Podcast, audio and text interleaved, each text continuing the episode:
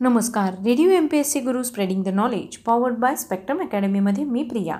तुम्हा सगळ्यांचं स्वागत करते. मित्रांनो आपण व्यक्तिविशेष या सत्रात अशा काही विशेष व्यक्तींची माहिती घेत असतो ज्यांनी स्वतःचं नाव इतिहासात सुवर्ण अक्षरांनी कोरलेलं आहे.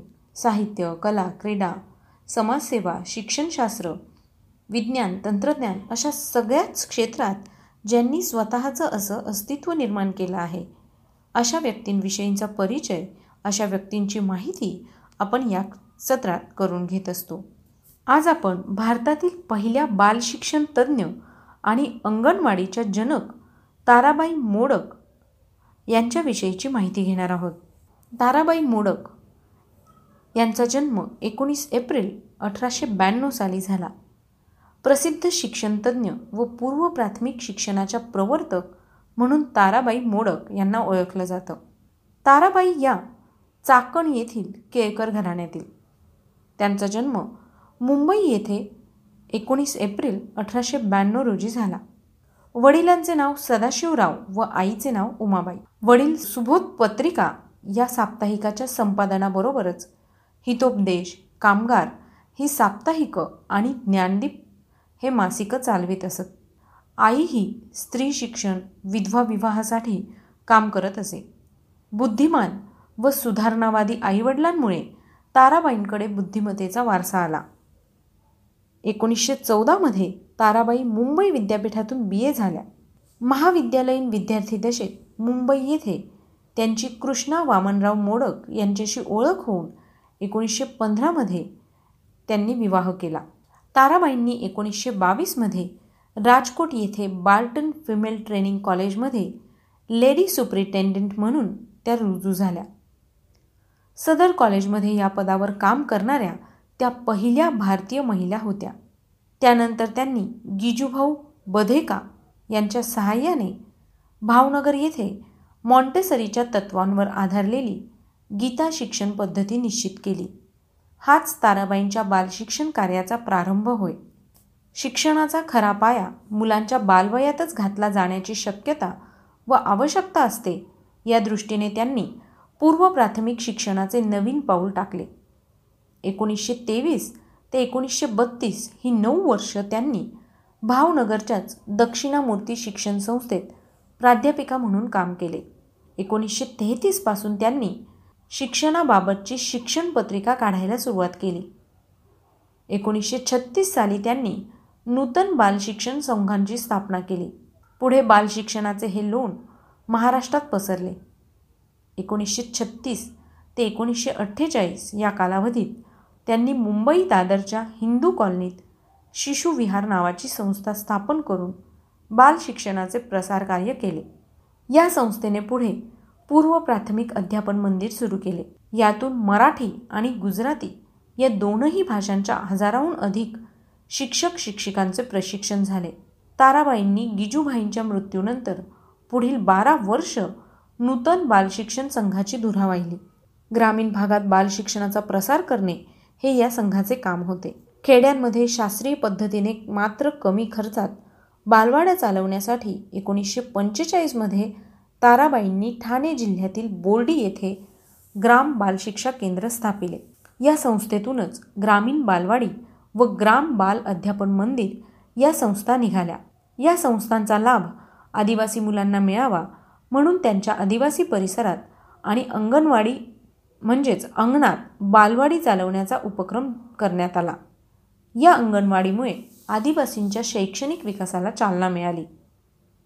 त्यांच्या या शैक्षणिक कार्यास शिक्षण अणुताई अनुताई वाघ यांचे मोलाचे सहकार्य लाभले. एकोणीसशे सत्तावन्नमध्ये बोर्डी येथील ग्राम बालशिक्षा केंद्र कोसबाड या ठिकाणी हलवण्यात आले. ताराबाईंनी कोसबाडच्या परिसरात प्राथमिक शिक्षणासाठी सहा ते चौदा वयोगटातील मुलांसाठी सुरू केलेल्या विकासवाडी या प्रकल्पातील अनुभवातून कुरण शाळेचा प्रयोग सुरू केला होता. प्राथमिक शाळेत मुलांची अनुपस्थिती हा गंभीर प्रश्न त्यावेळी होता. मुले शाळेत हजर राहावे म्हणून ताराबाईंनी गृहभेटी प्रचार फेऱ्या दिंडी मुलांसाठी बैलगाडीची सोय सांस्कृतिक कार्यक्रम इत्यादी उपक्रम राबवले. त्याचबरोबर भात शेती ह्या मूलोद्योगाच्या माध्यमातून विज्ञान गणित भाषा हे विषय शिकविण्याचा प्रयत्न केला. यामुळे मुलांना शिक्षण घेण्यात देखील गोडी वाटू लागली. परंतु धान्याच्या पेरणीनंतर सहा ते दहा वयोगटातील आदिवासी मुले व काही मुली पूर्ण दिवस गुरांना रानात चरायला नेत. त्यामुळे मुलांची अनुपस्थिती हा गंभीर प्रश्न पुन्हा ताराबाईंपुढे निर्माण झाला. यावर उपाय म्हणून ताराबाईंनी शाळेलाच रानात नेण्याचा यशस्वी प्रयोग केला आणि त्याला कुरणशाळा मिडो स्कूल असे नाव दिले. शहराच्या ठिकाणाहून कोणतीही शैक्षणिक साधने न आणता त्यांनी विद्यार्थ्यांना रंग स्पर्श वजन मापन अंक आकार इत्यादी संकल्पना समजाव्या याकरिता पिसे बांगड्या शंख दगड बिया माती रेती बांबू फळे डब्या इत्यादी स्थानिक वस्तूंचाच वापर केला. ताराबाईंनी एकोणीसशे अठ्ठावन्नमध्ये आदिवासी मुलांसाठी सुरू केलेल्या कुरण शाळा प्रयोगाची शिक्षण क्षेत्रातील एक खास व मौलिक शोध म्हणून नोंद झालेली आहे. पुढे एकोणीसशे चौऱ्याहत्तरमध्ये भारत सरकारने या प्रयोगाचा आढावा घेणारी कुरणशाळा मराठी आणि मेडो स्कूल इंग्रजी या पुस्तिका ताराबाईंकडून लिहून घेतल्या.